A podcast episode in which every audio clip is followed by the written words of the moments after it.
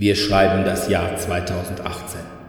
Deutschland ächzte unter der Knute des Spiel des Jahres und die coolen Brettspieler schrien nach einem Podcast extra für sie.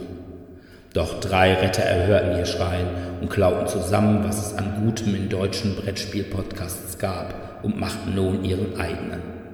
Dominik, der stuhlkreisigste der drei, der sogar Eurogamer versteht. Sebastian, der Brettspielmissionar und Dirk, der Dieter Bohlen des Brettspieljournalismus. Gemeinsam sind sie DSD. Nein, so viel haben sie dann doch nicht geklaut. Ladies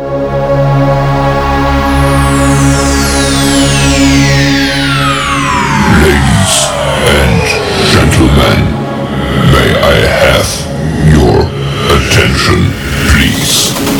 The show starts in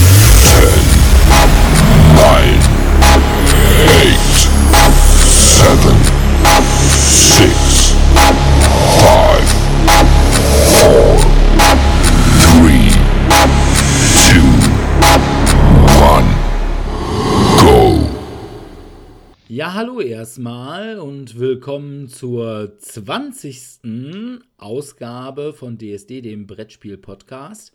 Wir haben heute uns mal beschäftigt mit den Dingen, die es so rund ums Spielen gibt.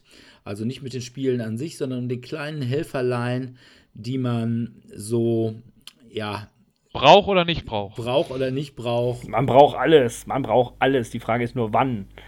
kauft, weil man nichts Besseres zu tun hat. Oder einfach mal so dazu kriegt, obwohl man sie eigentlich gar nicht haben will. Aber zunächst einmal fangen wir natürlich wie immer mit den Medien an und da hat Sebi Hörbuch gehört. Genau, ich war mal wieder im Auto unterwegs und im Auto höre ich meistens Hörbücher oder Hörspiele. Dieses Mal habe ich mir von Marc-Uwe Kling den vierten Teil seiner Känguru-Trilogie angehört. Vierter Teil, weil nachgeschoben und eigentlich so ein bisschen aus dem Kausalkontext herausgelöst. Es gibt also keinen festen Handlungsstrang. Er hat das Ganze sehr schön erklärt mit Apokryphen, dass Apokryphen ja eigentlich wichtige Kapitel seien, die aber irgendwie in den Verlauf der eigentlichen Handlung nicht hineinpassen.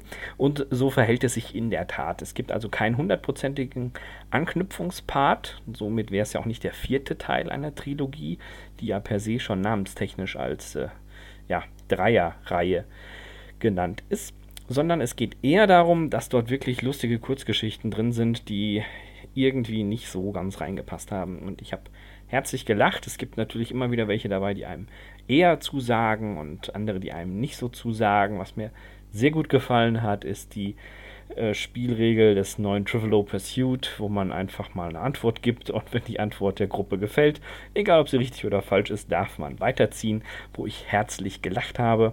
Ebenso fand ich eine neue Variation des äh, Schnick, Schnack, Schnuck ganz lustig, dass darin vorgestellt wurde, das sogenannte Open Schnick. Man macht wahllos irgendwelche Handbewegungen, die entweder Symbole, Persönlichkeiten, Gegenstände oder sonstige Dinge darstellen. Also nicht dieses klassische hier Hund, Katze, Maus, Echse, Spock, was man da so kennt, sondern durchaus noch mehr. Und durch seine Erklärung wird dann halt eben auspladofert, wer von den beiden gewonnen hat. Und da wird dann nochmal ganz klar erklärt, wann eine Giraffe zum Sieg führt. Das ist äh, sehr unterhaltsam. Also ich kann es nur empfehlen. Für den klassischen Känguru-Fan ist es ein definitives Muss. Alle anderen eine nette Unterhaltung. Und für mich als Autofahrer war es eine angenehme Abwechslung.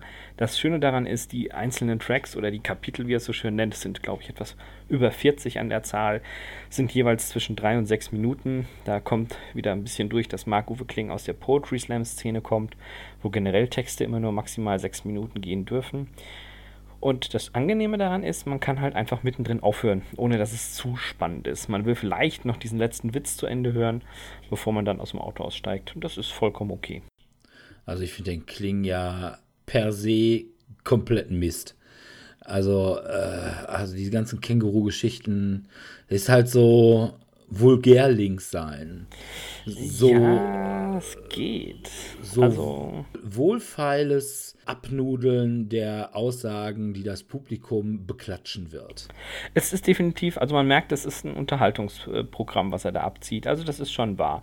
Es ist auch sehr linksorientiert, auch das ist sehr deutlich darin. Es ist aber auch in Ordnung. Ich finde, das ist einfach zielgruppengesteuert. Also Ja, aber es ist halt. Und das ist auch, das, ist- das Linkssein ist ja da, wird ja eigentlich fast schon ins Lächerliche teilweise da gezogen. ja, ja. Ja, das, da, ja, aber er, nee, lächerlich finden, findet das gar nicht. Er, er will natürlich sowas wie Kabarett, Satire, blä, blä, blä machen. Aber er ist halt zu dumm dafür. Das ist das Problem. Also es gibt ja sogar intelligentes linkes Kabarett, aber was er macht, ist halt dummes linkes Kabarett. Ich finde daran angenehm, dass es eher leichte Kost ist. Man muss sich nicht zu sehr einlesen in die Thematik und beim zweiten oder dritten Mal anhören findest du immer ganz neue Nuancen raus, wo ich mir auch dachte, boah, das hast du beim ersten Mal gar nicht so mitbekommen. Und ich sag mal, die Zielgruppe ist halt sehr breit gestreut. Es ist aber auch eine kommerzielle Nutzung. Also je mehr Hörer du hast, das ist ja wie bei unserem Podcast, nur die Besten der Besten hören sich das an. Dementsprechend ist unsere Zielgruppe eher überschaubar, weil einfach die breite Masse, das ist viel zu Ich verstehe das gar nicht. Genau, richtig. Und äh, so ähnlich finde ich, ist es da halt auch, nur umgekehrt. Es ist eher für die breite Masse.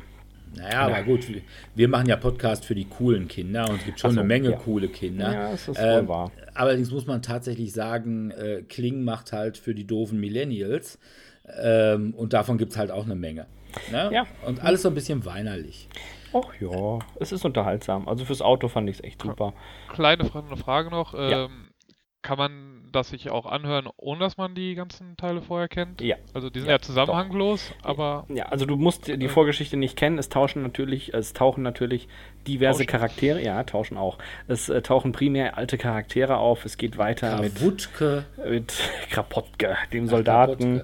Krapotke. mit dem Pinguin, Der Pinguin taucht äh, nur an Ansätzen auf. Es taucht hauptsächlich Hertha auf. Es gibt eine kurze Folge, wo es darum geht, was wurde aus seiner Liebelei mit Gott, die auch im asozialen Netzwerk aktiv ist. Er hat viele Anspielungen auf ehemalige Projekte und dergleichen. Es ist auch manchmal. also es ist schon, es ist schon sinnvoll, das vorher gehört zu haben, aber nicht genau, also es ist sinnvoll, aber nicht zwingend notwendig. Okay. Dann äh, komme ich äh, zur Abwechslung mal mit was Gutem. Und zwar habe ich DVD geguckt. Ein Film, der vor sehr kurzer Zeit im Kino lief. Deswegen, ich habe mich auch gewundert, dass der schon auf DVD zu haben war. Das war The Nun von Corin Hardy, äh, unter anderem mit äh, Damien Bichir als Pater Burke, bekannt vielleicht aus The Better Life, und äh, Taisa Farmiga, die man möglicherweise aus American Horror Story kennt, als Schwester Irene.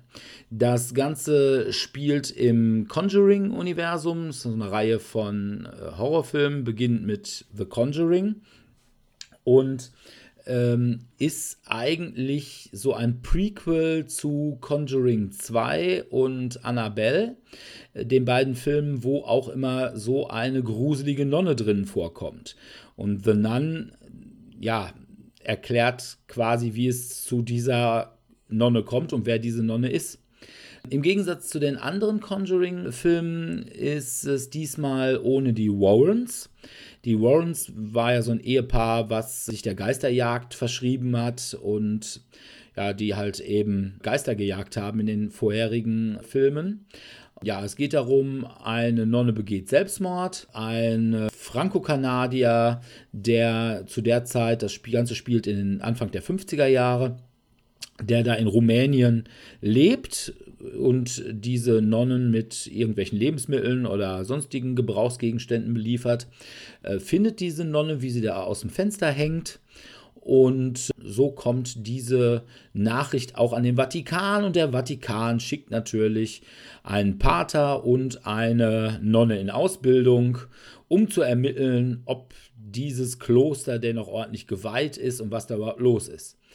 Das Ganze finde ich sehr atmosphärisch, insbesondere das Kloster und den Friedhof. Die sind schon ziemlich Kloster- und Friedhofmäßig gruselig. Ja, es ist ein, wie ich finde, echt schöner, gruseliger Horrorfilm. Hin und wieder hast du auch mal so ein paar Jumpscares dabei. Und ja, ich finde ja dieses leicht klerikal angehauchte Gruseln immer sehr angenehm. Ich war gut unterhalten. So ganz richtig groß gute Kritiken hat äh, The Nun nicht gekriegt. Also ist, glaube ich, bei Rotten Tomatoes der äh, am schlechtesten bewertete Teil der Conjuring-Reihe. Annabelle. Ja, aber wie gesagt, ich, ich fand ihn auch besser tatsächlich als The Conjuring, weil das war mir halt zu sehr, ja, dieses klassische Familie im Spukhaus in der Jetztzeit oder ich glaube, es spielt in den 80ern oder sowas. Also von daher The Nun, ich kann es nur empfehlen. Ich fühlte mich gut unterhalten. Wenn ihr euch einen Abend im Dunkeln auf dem Sofa ein bisschen gruseln wollt, The Nun kaufen. Also ich habe The Nun sondern noch nicht gesehen. Ich habe nur Conjuring 1 und 2 gesehen. Ich habe, glaube ich, habe auch die Annabelle-Filme beiden nicht gesehen. Es sind, glaube ich, auch zwei, ne? Von Annabelle. Ich meine Ja. auch, ja. Ja. Ich habe nur die Vorschau gesehen bei irgendeinem anderen Film und dachte mir, Alter, das war gruseliger als der ganze Film, der danach kam. Ja, aber ich bin jetzt auch generell nicht so der riesige Horrorfan und mal- wenn mich da keiner gerade mit reinzieht, dann überspringe ich die dann auch einfach. So, ich bin dran, ne? Ja, Jupp. Ich habe auch was geguckt, nämlich Star Trek Discovery Staffel 2. Da sind jetzt äh, ist die zweite Staffel gestartet. Vor einer Woche, jetzt am Freitag, kam die zweite Folge heraus. Ich habe sie beide gesehen. Die zweite Staffel beginnt direkt nach der ersten. Ich möchte jetzt nicht zu viel spoilern, was jetzt noch am Ende der ersten passiert. Vielleicht möchte jemand ja noch komplett einsteigen. Aber die Discovery trifft dabei auf die Enterprise, die halt ein Notrufsignal ausgesendet hat. Sie ist anscheinend un- funktionsuntüchtig, weil sie versucht hat, irgendwie sieben mysteriöse Signale zu orten und dabei irgendwie was passiert ist, weswegen jetzt die ganzen Systeme nicht mehr funktionieren. Und deswegen übernimmt jetzt Captain Pike provisorisch das Kommando über die Discovery.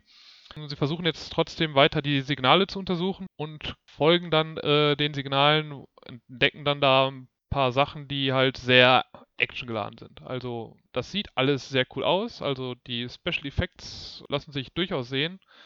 Hatte in der ersten Folge aber meiner Meinung nach relativ wenig mit Star Trek oder das, was ich mir unter Star Trek vorstelle, zu tun.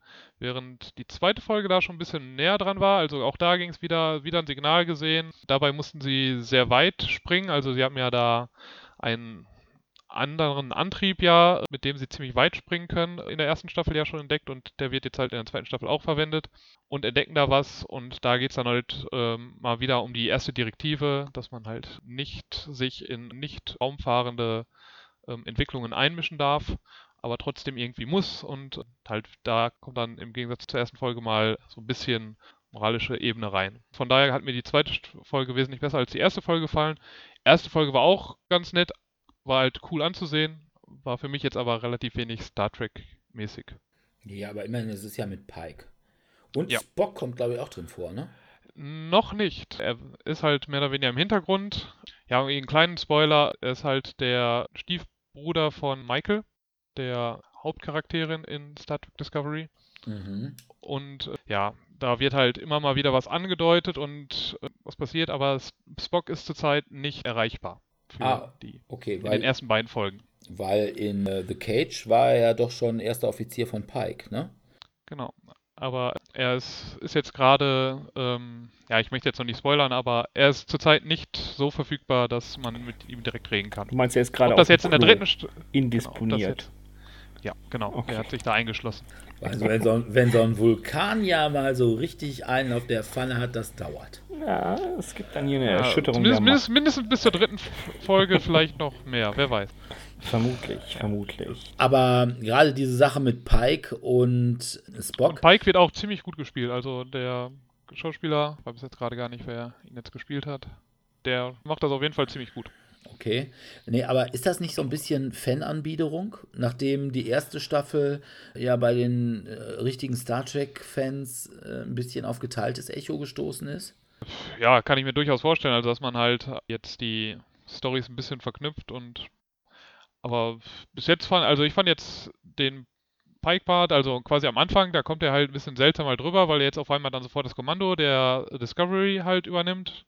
Aber ansonsten wird das ziemlich solide gespielt und jetzt muss man halt gucken. Also, dass jetzt die Enterprise dann zufällig auf einmal komplett funktionsuntüchtig ist, ist halt dann wieder so sehr zufallsmäßig, wo du so denkst, hm, warum? Was haben die gemacht, ja. dass sie jetzt so funktionsuntüchtig sind und deswegen funktioniert das mit der Discovery alles besser. Aber ja. Und, wie ist das denn eigentlich? Was ich, es gibt ja, wenn man wirklich sagt, das ist die alte Enterprise aus der Originalserie und die liegt dann äh, jetzt neben der neuen, in Anführungsstrichen Discovery, wird da nicht der Designunterschied ein bisschen, ja, sehr offensichtlich? Also dieses doch sehr eckige Design der Enterprise und äh, dagegen dieses ja, ich sag mal, windschnittige Design, dieses CGI-Design von der Discovery? Ja, also ich finde manchmal, also die haben auch diese Kostüme teilweise sind halt sehr interessant, dass sie halt versuchen eben die neuen Kostüme der Discovery oder sowas dann, also weil die ja alle in Blau rumlaufen, während die in der Enterprise halt ja alle in diesem klassischen Blau, Gelb, äh, Rot rumlaufen. Ja, da wird einmal kurz ein Kommentar drüber verloren und dann war es das aber auch. Ähm, also da wird jetzt nicht tiefer eingegangen. Also natürlich hat das, hat die Serie natürlich ein bisschen das Problem, dass die ganze Technologie jetzt der Discovery schon besser aussieht als das, was jetzt halt ja. die, äh, oder zum Beispiel die Phaser-Pistolen, ne? Die Phaser-Pistolen in The Cage, die sahen ja äh, noch lumpiger aus als in der normalen Originalserie. Das waren ja diese, ja, die sahen aus wie Wasserpistolen mit vorne so einem dicken, so einer dicken Röhre drauf. Also äh, naja, ich weiß nicht. Aber ich habe auch Star Trek Discovery die erste Staffel noch nicht gesehen. Ich äh, muss mir die immer noch mal angucken. Von daher. Inzwischen gibt es die erste Staffel gibt es ja inzwischen auf DVD. Auch auf DVD. Ich habe sie nur noch nicht gefunden. Also bei meinem DVD-Dealer des Vertrauens äh, lag sie noch nicht irgendwie rum. Also von daher dauert das vielleicht noch ein bisschen und ich habe auch im Moment noch so viel zu gucken. Also das ist fürchterlich. Ja. Kommt sowieso nie hinterher. Ja, das ist ein bisschen das Problem. Ähm, ja, Sebi, du hast auch noch irgendwie, hast du DVD geguckt oder war es im Kino? Ich habe in der Tat äh, quasi DVD geguckt, also auf Neudeutsch gestreamt, legal, bei äh, Amazon Prime. Und dort ist aktuell der Thriller bzw. Horrorfilm Get Out aus dem Jahre 2017 dabei. Es wird online als satirischer Mystery-Horror-Thriller mit Comedy-Elementen eingruppiert. Viel gelacht habe ich ehrlich gesagt nicht. Es sind zwar ein paar lustige Szenen dabei, aber das beruht eigentlich eher auf dem komödiantischen Können der Hauptdarsteller. Hauptdarsteller ist übrigens der charmante Daniel Kuluya. Das ist ein Darsteller, den man auch kennt aus dem Black Panther-Film von Marvel wo er auch eine tragende Rolle spielt. Und äh, ja, worum geht es in dem Film Get Out? Es handelt erstmal ganz harmlos von einem afroamerikanischen Fotografen, Chris Washington, und seiner Freundin Rose Armitage. Und sie ist eine klassische, äh, hellhäutige ja, Europäerin, die halt in den USA lebt. Und irgendwann kommt der Tag der Tage, wo die Beziehung einen gewissen Grad erreicht hat und sie ihn ihren Eltern vorstellt. Ähm, er ist ein bisschen mulmig, denn schon auf dem Weg dahin äh, wird er doch mit leicht rassistischen Anfeindungen der örtlichen Polizei konfrontiert wo es dann konkret darum geht, dass er seinen Ausweis zeigen soll, obwohl er nur der Beifahrer ist, als es zu einem Wildunfall kommt und dann erstmal geklärt wird, hä, warum er ist nur der Beifahrer, hat doch überhaupt nichts gemacht. Ja, trotzdem möchte ich gerne wissen, wer hier so in meinem Bezirk rumläuft. Da dachte ich, hm, okay, es könnte wieder so eine Black-and-White-Geschichte werden. Das Ganze verdichtet sich dann aber in eine andere Richtung. Das ländliche Anwesen, muss man schon fast sagen, mit Haus für die Bediensteten und ähnlichen ist sehr weitläufig und es ist äh, sehr auffällig, dass abgesehen von den Familien, also von der Familie Armitage per se, keine anderen äh, ja, Hellhäutigen da leben. Also es sind nur Afroamerikaner, die dann das Küchenmädchen, Schrägstrich, das Hausmädchen, dann haben sie noch den Gärtner und man, äh, es erweckt so leicht den Eindruck, dass das so ein bisschen in die Kolonialzeit zurückgeht, wo man sich irgendwie Sklaven gehalten hat oder ähnliches. Hinzu kommt noch, dass es eine persönliche familiäre Tragödie gab, dass einer der Armitage-Vorfahren ein Olympionik war, der 1934, als die Olympischen Spiele in Berlin stattfanden, bei einem Wettlauf gegen einen 36, farbigen, Entschuldige, oder? 36 dann, gegen einen äh, afroamerikanischen Sprinter verlor und somit quasi unter Hitlers Augen bewiesen wurde, dass die Herrenrasse doch nicht unbedingt weiß sein muss. Das Ganze spitzt sich dann so ein bisschen zu, als rauskommt, dass die Mutter, also sprich die Schwiegermutter in Spee, ihr Geld durch Hypnosetherapie verdient. Und ab jetzt kommt so der Moment, wo man dann so ahnt, so, oh oh, was wäre, wenn die Mutti mit ihren Fähigkeiten die ganze Familie so ein bisschen unter der Fuchtel hält? Ja, viel mehr möchte ich eigentlich dazu nicht erzählen, weil es gibt da noch die eine andere Wendung, Irrung, Wirrung und sonstiges. Ich fand ihn nicht schlecht. Es ist jetzt kein Film, den ich mir unbedingt ein zweites Mal angucken muss in den nächsten drei bis fünf Jahren aber so im Hintergrund laufen lassen und einfach weil der Titel bekannt war und dafür so viel Werbung in den Kinos gemacht wurde, habe ich ihn mir doch mal angeschaut. Es ist keine direkte Muss-Empfehlung meinerseits, sondern eher so eine Kann-Option. Wenn man mal beim Bügeln ist und sich ein bisschen gruseln will oder mitraten, wer ist der Mörder, warum und wer verdammt nochmal hat dieses Auto hier geparkt, der kann sich das gerne ansehen. Okay. Also so sehr gruselig hört sich der jetzt nicht so an, oder? Nee, fand ich jetzt auch nicht. Also so viele Schockermomente gab es auch nicht. Viele Okay. Schockermomente hatte ich nicht. Es ist eher so ein bisschen Thriller-mäßig, dass man halt überlegt, hä, was, warum? Warum tut er das? Wer ist das? Und plötzlich findet er dann auch, nee, ich sag's nicht. Ich lasse euch einfach mal äh, schauen. Okay. Na gut. Geschaut habe ich auch noch. Auch wieder DVD und zwar Ant-Man and the Wasp. Von Peyton Reed, der auch schon den ersten Ant-Man gemacht hat. Mit Paul Rudd als Scott Lang. Nicole Evangeline Lilly als Hope Van Dyne. Die vielleicht bekannt ist als Kate aus Lost. Und mit Michael Douglas als Hank Pym und Michelle Pfeiffer als Michael Douglas seine Frau. Der ganze Film geht im Prinzip darum, dass ähm, Pims Frau, die die alte Wasp war, irgendwann in der Nanosphäre verschwunden ist. Also Wasp konnte sich also genauso wie Ant-Man beliebig klein machen und äh, hat sich dann irgendwann mal so klein gemacht, dass sie eben in dieser Nanosphäre verschollen ist, wo sie nicht ohne weiteres rauskommt. Äh, Scott hat, also der neue Ant-Man eigentlich, wegen äh, den Ereignissen in äh, Civil War eine Fußfessel und darf sich nicht aus dem Haus bewegen. Äh, Was ein bisschen das Problem ist, weil er, um Michelle Pfeiffer bzw.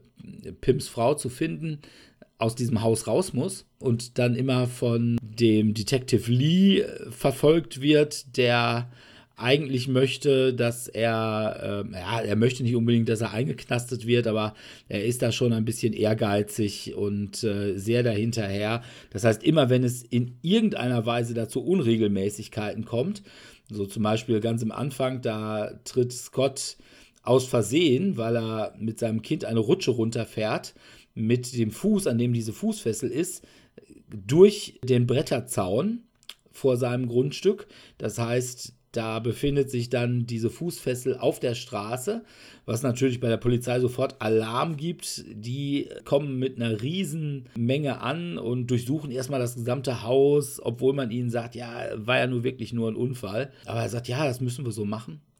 Es gibt bei dieser ganzen Geschichte einen äh, neuen Gegner und zwar ist das Ghost.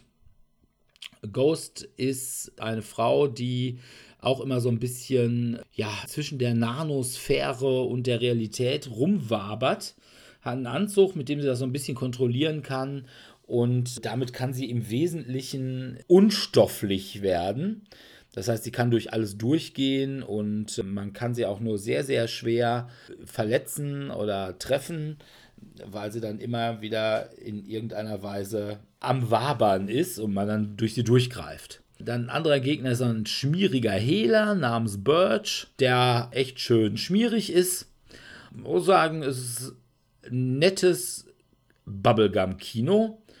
Schöne CGI-Action, die ist wirklich gut gemacht. Das muss man einfach mal den Freunden vom Marvel Cinematic Universe äh, zugestehen. Also CGI und Action können die. Es hat ein eher heiteres Ambiente. Was insbesondere an dem Chef oder Partner von Scott Lang liegt, der gleichzeitig irgendwie in einer Sicherheitsfirma ist. Und Luis ist halt der ja, jetzige Chef und ist Latino und ähm, ja, immer eigentlich für lustige Sprüche gut. Also wirklich gute Unterhaltung. Ein bisschen nervend ist die klugscheißende Tochter von Scott, die halt so ein bisschen, ja, wir brauchen halt ein schlaues Mädchen. Also ich fand es wirklich gut. Außerdem ist es ein Film, der wirklich Hoffnung macht. Und zwar ist Scott Lang, wie ich festgestellt habe, mein Jahrgang. Äh, so dass auch ich noch Hoffnung habe, äh, vielleicht doch noch Filmstar im Superhelden-Genre zu werden. Immerhin ist ja jetzt Hugh Jackman als Wolverine ausgestiegen. Und, Und du willst jetzt der neue Wolverine sein? Ja, ich könnte, glaube ich, schon snickt, snickt. Könnte ich schon super machen. Ne? Mhm. Ich bin vielleicht für Wolverine ein bisschen groß. Ja, das wird sein. Ja, das, das war das Problem. Ist, ist mir auch als Groß erstes in, eingefallen. Ja. ja. Und ich habe vielleicht, was Haare angeht, müsste man vielleicht auch was tun, weil da einfach irgendwie so, sagen wir mal, der, der Vorderteil rutscht schon sehr nach hinten. Ja. Aber gut, ich könnte, bei Wolverine ist ja auch vorne nicht so wichtig, da sind einfach diese Öhrchen da, diese ja, links und rechts so. Das ist wichtig. Also sonst, ich glaube schon, ich wäre auch eine Idealbesetzung für Wolverine. Ja, also die, die Haare auf dem Rücken sind ja identisch, das ist ja schon mal ein guter Anfang. Ja, am Hintern auch, also ja. Äh, keine Frage. äh, ich bin, also wie gesagt, äh, ne, äh, Marvel bzw. Disney, wenn er das hier hört, ich warte auf einen Anruf. Ne? Genau. Könnt ja. mir, falls ich nicht da bin, könnt ihr auch auf ein AB sprechen. Ne? Aber ich täte das wohl machen. Also wie gesagt, Ant-Man and the Wasp. Ich war sonst nicht so der Ant-Man-Fan. Hab mir eigentlich gedacht, boah, wer braucht, wer braucht darüber? Ist jetzt ich sag mal, Ant-Man ist jetzt nicht die erste Reihe der Superhelden. Ne? Also nicht so wie Avengers oder X-Men oder Spider-Man oder Fantastische Vier oder auch Daredevil. Beim ersten habe ich gedacht, boah, wer braucht über den einen Film? Da hätten sie doch lieber über She-Hulk gemacht, die ist wenigstens Anwältin. Aber ich war gut Also ist sie gleichzeitig böse und gut? Hm, wer? She-Hulk? Ja. Nein, die ist nur gut. Aber sie ist doch Anwältin. Depp, du. Ja, ich wollte gerade sagen, also das widerspricht sich jetzt so ein bisschen. Aber gut, wir wollen, das Boah, ist ja jeder, seid, jeder in seinem seid, Universum, ne? Ihr seid voll frauenfeindlich. Nee, Na, da will nee, ich mal ist, äh... st eine starke weibliche Superheldenfigur einführen und ihr macht euch gleich drüber lustig.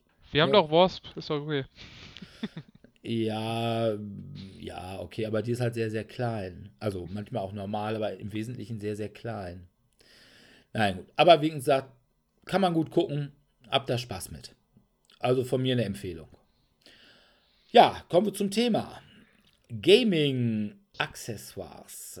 Was ist denn das? Das sind Dinge, die man nicht zum Spielen braucht. Die, die man, man, auch normalerweise nicht beim Spiel direkt mit dabei bekommt. Genau, die man regelmäßig nicht mit dabei kommt, die man also zusätzlich kauft, ähm, aber die teilweise ganz nett zu haben sind.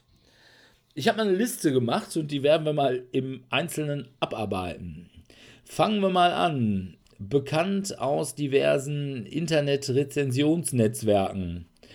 Der Dice Tower. Oh, ja, mein absolutes Favorite-Produkt. Hat irgendeiner einen Dice Tower von euch? Ich habe einen zu Hause auf meinem Regal stehen und da steht er gut. Er wird nie benutzt, aber er sieht schön aus. Er ist ein schönes Deko-Objekt. Echt jetzt? Okay, ja, Deko-Objekt ja. trifft es ganz gut. Also ich besitze keinen. Ich gebe aber durchaus zu, ich habe mal irgendwie auf einer, auf einer Spiel, habe ich einen gesehen, der war so in Acryl und da drin waren, sonst sind ja im Dice Tower oftmals einfach nur irgendwie so schräg gestellte Platten. Und ja. der hatte tatsächlich so kleine Wippen. Das heißt, wenn man da die Würfel durchwarf, dann hatte man auch so ein Plätschern, so pling, pling, pling, pling, pling, pling, pling, pling, pling, pling, pling, pling, pling. Ich glaube, wenn man da richtig viel mit würfelt, muss man permanent aufs Klo. Ich glaube, das kann harntreibend sein.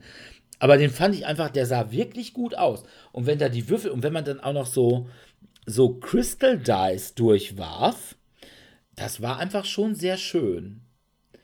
Also ich habe den allerdings danach mal irgendwann so im Internet gesucht, habe den aber nie gefunden. Es gab zwar mehrere in Acryl, aber diesen mit diesen Wippen, ich habe ihn tatsächlich nicht gefunden, weil das wäre tatsächlich auch so eine Sache, wo ich sagen könnte, ja, könnte man sich mal hinstellen. Ja, zum Benutzen selbst sind sie halt ein bisschen laut. Ähm, also da braucht man schon dann Ohrenschützer wieder jedes Mal, wenn man so durchwirft.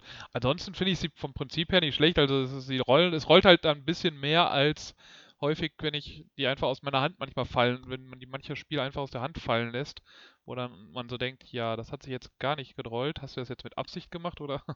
Ja, aber normalerweise, den, gut, ja. wenn du wirklich so, wenn du so Mogelwürfler hast, die so einfach einen hinlegen oder so. Aber ey, damit hatte ich in meinem Lebtag noch nie zu tun. Nö. Oder dann gibt man dem ein paar im Nacken und sagt, würfel vernünftig. aber ansonsten, also wer zu doof zum Würfeln ist, da würde ich echt sagen, Augen auf bei der Hobbywahl, oder? Ja, Erkennen Sie nicht die Millionen Probleme von deutschen Nichtwürfelkönnern, die dann in entsprechenden Fachseminaren fortgebildet werden, dass sie wenigstens noch als Brettspieler irgendwo eine Chance haben? Ich weiß es nicht, aber naja. Also, wie gesagt, ich finde auch, ne, es gibt echt schöne, die meisten, die ja so ein bisschen aussehen wie Laubsägearbeit, die finde ich tatsächlich nicht ganz so cool, aber wenn man da so diese hat, die äh, ein bisschen in Acryl und so ein bisschen stylisch sind, also dem kann ich schon was abgewinnen. Und es gibt natürlich dann tatsächlich auch noch Würfeltürme, die bei Spielen dabei sind. So zum Beispiel bei Wallenstein oder auch bei meinem Winter der Toten Schnippspiel. Da ist auch so ein Zombie-Turm bei, wo man ja, quasi Zombie. Flick'em, Flick'em Up oder hier. Flick'em Up Winter der Toten. Ja. Wo dann unten da irgendwie die Zombies rauskommen, die man dann neu aufstellen muss. Ja, wobei die ja ein bisschen anders dann funktionieren als so ein normaler Ja, Würfel. natürlich, aber es ist halt im Prinzip, ist ja auch kein Würfelturm, ist ja ein Zombie-Turm. Ja, ja. Zombie-Turm oder ein, ja, wobei es sind ja dann trotzdem Cubes, Würfel. ich wollte gerade sagen Würfel, aber es ist ja tatsächlich eher so ein, so ein Klötzchenturm bei Wallenstein. Ja. ja, gut, wo wir schon beim Würfeln sind, habt ihr, eine doofe Frage, habt ihr Würfel? Ja. Ja, doch. Also Würfel bin ha. ich ein Fan von, ja. Ne? Aber eben zusätzliche Würfel, schönere Würfel oder hier diese Zusatzwürfel, die FFG immer anbietet, weil sie chronisch zu wenig Würfel ins Hauptspiel tun. Wenn man permanent Proben mit sechs Würfeln machen muss, aber nur fünf Würfel dabei sind, dann bieten die auch immer diese Würfeltütchen an. Oder halt besondere Würfel. Hat einer von euch irgendwelche besonderen Würfel? Äh, ja, habe ich. Also ich habe tatsächlich äh, von Munchkin habe ich äh, Lebensmarkerwürfel und das ist ganz lustig. Also natürlich ein einfacher W10 hätte es auch getan, aber mit dem großen, coolen Munchkin-Würfel, das hat schon was. Also ich habe ich hab ja tatsächlich, allerdings brauche ich die eher fürs Rollenspiel, wo W100er gefragt sind. Da habe ich einen echten W100, also quasi so ein, so ein Golfball. Ja gut, also solche habe ich in der Tat auch.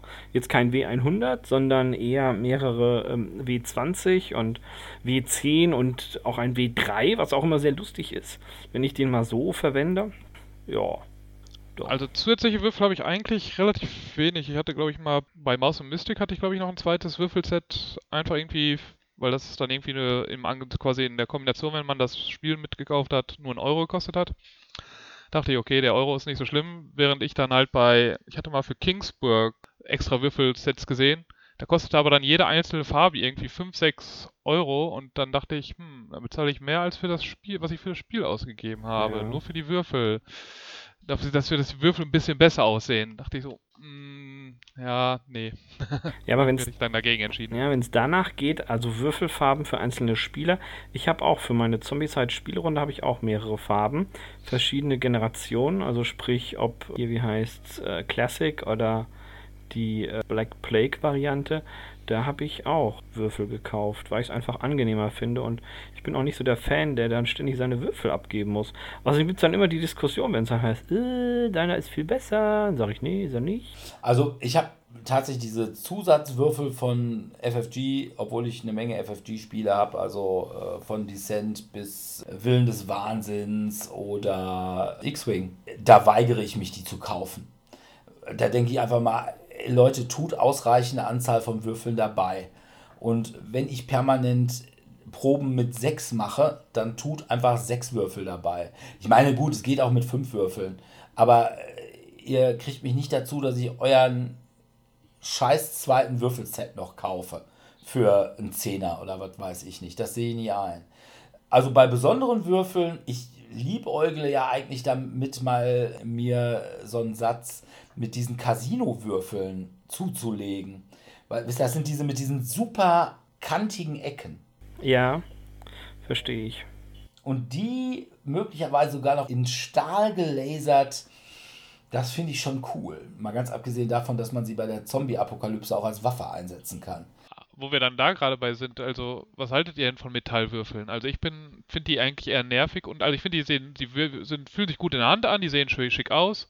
Aber zum Würfeln finde ich dann häufig dann auf dem, zumindest wenn man normalerweise auf einem normalen Holztisch oder sowas dann arbeitet, finde ich die zu laut und je nachdem, wie gut der Tisch dann ist, kann das. Ich, ich wollte gerade sagen, also wenn, wenn, du gerade mit diesen Casino-Würfeln, die also wirklich scharfkantig sind, auf dem Holztisch würfelst, da würde ja. ich sagen, mit Metallwürfeln, das gibt Macken. Ja, ja, ja, ja. Aber ja, das sind halt auch eher so, die kosten ja auch richtig, die sind ja richtig teuer. Da kostet ja ein Stück 20 Euro oder sowas. Aber in der Hand fühlen sich schon schön an ich mag ja auch überhaupt, ich mag ja auch große Würfel.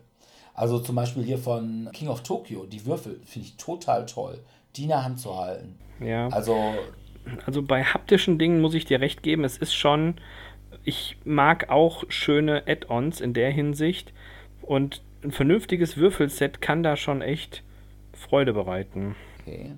Ja, äh, haptische Elemente in Spielen. Da hätte ich ja noch so Plastik-Tokens, Metallmünzen und gepimpte Ressourcenklötzchen.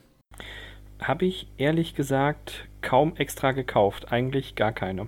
Aber ich mag das, wenn die schon dabei sind. Zum Beispiel habe ich letztens wieder mein Dominion ausgepackt. Ich weiß, Dirk ist nicht so deins. Aber da sind bei der einen Erweiterung auch Spielmarken dabei. Für, ich glaube, Münzen sind es in dem Fall. Also für Siegpunkte und wie heißen diese anderen Sachen? Geld. Einfach Münzen halt. Und das äh, fand ich schon toll. Also das ist auch schön. Das, da hast du was zum Spielen. Das ist auch noch eine andere Handbewegung, als immer nur Karten umblättern. Also ich mag auch individuell gestaltete Metallmünzen vor allem. Die finde ich sind, sehen super aus. Und auch generell Spielcomponents, die äh, quasi das Spielerlebnis besser machen. Aber die sind häufig auch alles wieder, das ist alles so teuer, wo ich so dann denke, hm, die meisten Spiele, die ich habe, die spiele ich wenn überhaupt einmal im Jahr. Ja. Und dann nochmal, das kostet immer dann eben, und wir kommen, werden, das wird jetzt quasi bei mir zum Dauerding werden, dafür dann dann häufig nochmal den äh, Preis des Spiels zu bezahlen, bin ich häufig dann eben nicht bereit, weil ich nutze es dann zu wenig. Also ich glaube, wenn ich ein Spiel hätte, was ich so jedes zweite Wochenende immer spielen würde, könnte ich mir das durchaus vorstellen, das so richtig aufzupimpen, das Spiel, aber ähm, jetzt für, für ein Spiel, was ich dann einmal im Jahr spiele, eher dann meistens nicht. Also gebe ich dir komplett recht. Ich finde Metallmünzen toll. Also, ja. ich habe mal mit einem Bekannten hier dieses Lords of Waterdeep und der hatte da tatsächlich so Metallmünzen zu. Die waren ein bisschen unübersichtlich, muss man sagen. Die waren teilweise so dreieckig oder ne, waren wie so ja. chinesische Münzen. Keine Ahnung, was das war. Aber die waren schon geil in der Hand. Das muss man ja. sagen. Und am allertollsten finde ich es eigentlich ganz normale Rundmünzen, aber wenn dann jeder noch so ein Beutelchen hat, ja, dann kannst du dir das Beutelchen voll machen, dann kannst du dieses Beutelchen so in der Hand wiegen. Das finde ich ist schon ein tolles Gefühl.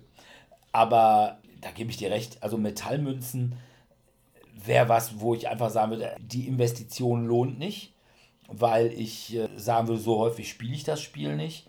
Und von daher, da kaufe ich dann lieber irgendwas anderes zu. Also zumal ich als Nicht-Eurogamer auch nicht so viele Metallmünzen-Spiele habe, beziehungsweise Münzen in Spielen habe. So bei, bei Rum Bones, da gibt es noch so ein Set mit so Plastikdublonen. Aber auch selbst da, ne, das finde ich dann, klar, das ist schön, ne, die kann man auch so klimpern lassen, so ein bisschen. Ja.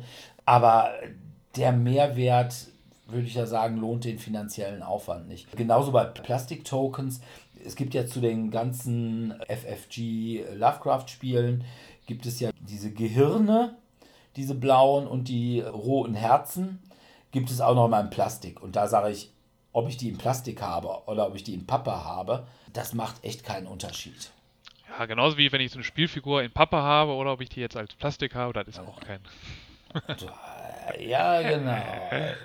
So, so denken Eurogamer. Ja, Wir das haben- ist, ist das Ja, nicht hier wieder, also- das ist ja wie angemalt oder nicht angemalt. Das ist ja, genau. Hauptsache, es ist, äh, ja. Hauptsache es Komm. funktioniert. genau. Hauptsache die, Hauptsache die Mechanik läuft. Ja, genau. Aber eigentlich brauchen wir auch keine Pappaufsteller. Es reicht doch eigentlich, äh, ja, hier so ein, so ein, so ein verschieden, verschiedenfarbige Holzpöppel. Ja.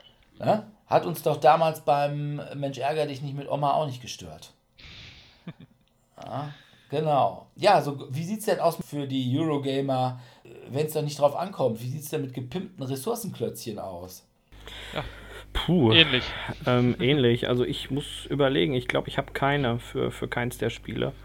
Ich Also- keine, zumindest keine extra. Also ich meine, sowas wie Caverna oder Rickler, die haben halt standardmäßig ja inzwischen halt so ein bisschen ausgefallenere Weizen und Schafe und Pferde und Schweinemarker, aber jetzt extra gekauft, damit es noch besser aussieht oder jetzt für ein anderes Spiel, wo halt nur normale Klötzchen drin sind, habe ich jetzt nicht, weil auch da ich spiele die Spiele, die meisten Spiele zu sehr selten, als dass ich denke, dass sich dann die Mehrkosten lohnen. Ja, und ich sage einfach, ein Scheißspiel wird durch vielleicht Gute- minimal bessere Components auch nicht besser. Ne? Also ob ich nun Holzklötzchen habe oder irgendwie billige aus dem gefrästen Ring geschnittene, ja, ich sag mal Schäfchen oder Holzstapel habe, das macht den Braten nicht fett. Also da habe ich schon andere Erfahrungen gemacht. Also äh, dass wirklich auch manchmal das Spiel nur aufgrund seiner guten Components dann an Qualität massiv zugenommen hat. Weil aber- einfach. Gestaltete Ressourcenklötzchen aus Holz sind keine Ja. besseren Components. Ja, gut. Ja, das ist einfach das Billigste vom Billigen. Ne, das ist, also wir hatten Also das Plastik. Nee, aus Holz. Das Ja, ist doch, ja, aber Plastik Ja. ist auch noch fast noch günstiger als. Äh, nee, das muss ja gießen. Da brauchst du ja Metallform. Beim anderen, das, ja, und das musst du schneiden, ja. Ja, das ist Jetzt super. deinen scharfen. Das ist, das ist super einfach und billig. Wir hatten das mal bei Kirchens. So vorgefräste Fischringe, wo du dann so Fische rausschneiden konntest. Diese, Kom diese Komponenten, die sind ja nie ganz parallel. Die sind ja immer so leicht spitz zulaufend, weil die einfach aus, aus dem Ring gedrechselt sind und dann einfach nur in Scheiben, also wie so ein Kuchen in, Schneiden, äh, in, in Scheiben geschnitten werden. Wie gesagt, das ist das billigste vom billigsten. Das Einzige, wo da der Preis ist, wenn es in Deutschland machen lässt. Der Chinese macht dir das für einen Apfel und ein Ei. Also, weil da muss er keine Formen für gießen, da setzt er einen alten Blindendreher dran, der das da aus dem Holzring rausdrechselt. Ja. Aber gut, also ich habe naturgemäß keine gepimpten Ressourcenklötzchen. Ich hatte mal gedacht, es wäre schön zum Beispiel für Colt Express so schönere Spielfiguren zu haben. Und zwar diesen riesen Colt Express, den sie mal auf der Messe hatten, der dann so, ich sag mal, ja, so 5 cm hohe Figuren hat. Und diese Figuren, die waren dann tatsächlich so, ich nehme mal an, 3D gefräst oder irgendwie so. Da war dann zwar nach wie vor dieser Colt Express Korpus, aber dann eben mit verschiedenen Höhen, dann eben den, den Hut und so. Und das sah ganz gut aus. Sowas hätte ich gerne für Colt Express so gehabt, aber gab es irgendwo nirgendwo. Also zumindest damals nicht und heute brauche ich es einfach nicht mehr. Gut, Kartenhüllen. Sleeves, wie sieht's bei euch aus? Seid ihr Kartensleever? Nope. Nö, also ich habe zwar Sleeves, aber die verwende ich in der Tat nur für Zombicide und für kein anderes Spiel, weil das auch eine Kosten- und Logistikfrage ist. Du musst den Kram ja immer mit dir rumschleppen. Und das ist schon, ja, Das Spiel passt häufig dann, oder die Karten passen dann nicht mehr in die vorgesehenen Plätze dann, in die Schachtel vernünftig, weil die dann größer werden. Und Man kann sie nicht mehr vernünftig mischen, weil ja, die permanent aneinander kleben. Also gerade bei größeren Kartenstapeln finde ich das eine ganz fürchterliche Sache. Ich muss auch ehrlich sagen, also ich sehe den Sinn nicht. Ne? Äh, Ja, also es gibt halt dieses äh, Wettbewerbsgefühl denken, oder? Also, weil da ist dann so eine kleine Macke an der Karte und ich kann halt eine einzelne Karte nicht ersetzen, ich kann aber einen einzelnen Sleeve ersetzen. wenn ich da eine Macke dran habe. Und deswegen schütze ich jetzt die Karten, weil wenn ich jetzt gegen jemanden spiele, dann könnte der sehen, was das für eine Karte ist. Und ich Ja. merke mir das dann gen- ganz genau. Ganz genau, garantiert. Und ja, ich bin halt kein Turnierspieler und von daher Ja, ich auch nicht. Also, das für mich. wie, wie gesagt, das sind so Sachen, die, die ich beim Magic spiele. Aber äh, das wäre dann auch die Sache, da will ich das mein, das wäre nicht für mich ein Grund, meine Karten zu sleeven, sondern äh, dass der Gegner gefälligst seine Karten sleeved, oder? Ja. Ich weiß gar nicht, kennt sich einer von euch mit dieser Magic-Turnierszene aus? Müssen die Nee. alle gesleevte Karten haben? Ich weiß es nicht. Müsste man mal klären. Also, ich weiß, viele tun das, auch alleine schon, um ihre Decks auseinanderhalten zu können, weil die ja hier mit auch verschiedenen Paketen da quasi starten, sage ich jetzt mal. Aber ob und inwieweit das irgendwie einen Vorteil bringt, kann ich jetzt so nicht erkennen. Okay. Also ansonsten, wie gesagt, Kartenhüllen, Karten sind echt unverwüstlich. Ja, Also, äh, wenn man jetzt nicht, also ich hatte sogar vor nicht so langer Zeit, da hatte ich mal ein Mysterium, äh, als wir in Kö waren, dabei. ja. Und äh, da war irgendwie ein Tag, an dem eine kosmische Wolke über mir schwang. Da hat irgendwie, ich glaube, einmal war es Alicia oder Miriam, ich weiß es nicht, irgendwie eine Cola draufgegossen und dann nochmal irgendwie eine andere, irgendwas anderes draufgegossen. Ja, äh, Karten mal eben abputzen und die funktionieren wie vorher auch. Ne? Also die sind auch nicht aufgequollen oder was. Äh, oder auch wenn man mit Fettfingern mal da dran greift. Naja, gut, da ist ein Fettfleck drauf. Da kann ich mich nur auch nicht von frei machen. Aber, und wie gesagt, so häufig spielt man es dann auch nicht, dass man sagen muss, irgendwann ist das Deck so durchgenudelt, dass man es nicht mehr anfassen mag. Also ich halte dieses Kartensleeven teilweise wirklich für, für Übervorsicht. Ja, vor allem, wie gesagt, auch wieder, wenn, wenn ich das Spiel nicht so häufig spiele, halt die Karten eigentlich auch nicht so kaputt, dass es mir dann wirklich auffällt. Also, Ja, und das wenn, ist wenn ich das, wenn ich das wirklich jeden, also so Magic-Karten oder sowas, die mische ich ständig und ich bin dann im Turnier und spiele nur noch Magic und da kann es dann schon mal sein, dass dann schon mal irgendwie da ein Schaden, kleiner Macke an der Karte ist, die dann auffällt und das dann ärgerlich ist, weil das dann halt für ein Turnier dann nicht mehr vielleicht gehen, also dass ich die Karte nicht mehr für ein Turnier benutzen dürfte. Aber für alles andere denke ich auch immer so, wozu? Da sage ich immer, ich sage immer, Kartensleever haben kurze Pimmel. So. Aber dann kommen wir mal was, was wir, glaube ich, alle für sinnvoll halten. Inserts, beziehungsweise neue Schachteln. Ja, definitiv. Da bin ich ein großer Fan von. Es liegt aber primär daran, dass ich Pragmat bin. Ich äh, bastel auch ziemlich gerne. Ich habe eine Mitgliedskarte für einen hier lokalen großen Künstlerbedarfsmarkt. Und dort kann ich mich immer eindecken mit richtig guter, dicker Pappe, die auch beschichtet ist und sonstiges. Und das sorgt in der Tat dafür, dass ich vor zwei Wochen wirklich den halben Sonntag damit verbracht habe, zu schneiden, zu basteln, zu fluchen, äh, Schablonen auszustanzen, gucken passt's, passt nicht, mich darüber geärgert habe, dass Holzleim nicht nur schnell trocknet wie eine Klebepistole, also der Kleber einer Klebepistole. Und da habe ich tatsächlich aus einem 995 Bosch Baumarktkasten, also sprich für ja, alle möglichen Arten von Zubehör für Werkzeug, einen ähm, Inlay-Kasten gebaut für mein Dominion. Und darum möchte ich das unbedingt mit euch spielen, weil ich es jetzt halt endlich mal vernünftig verpackt habe. Und ich war positiv entsetzt, als ich hier noch eine Erweiterung und noch eine Erweiterung und noch eine Erweiterung in diesen kleinen Kasten gepackt habe. Und ich habe aktuell ein Basisspiel und vier Erweiterungen da drin. Das Ding ist erst halb voll. Da denke ich mir, was? Wieso habe ich so viel Platz all die Jahre im Schrank verschwendet, wenn es doch so einfach gehen kann? Ja, ich glaube, ich war am äh, letzten Freitag in eben jedem Laden, in dem du Mitglied bist. Ich bin aber noch nicht Mitglied, weil ich wusste so. gar nicht, dass man da Mitglied werden musste. Ja, doch, doch. Und deswegen ist mein erster Einkauf, hat man dann gesagt, ja, das machen wir dann als Gast.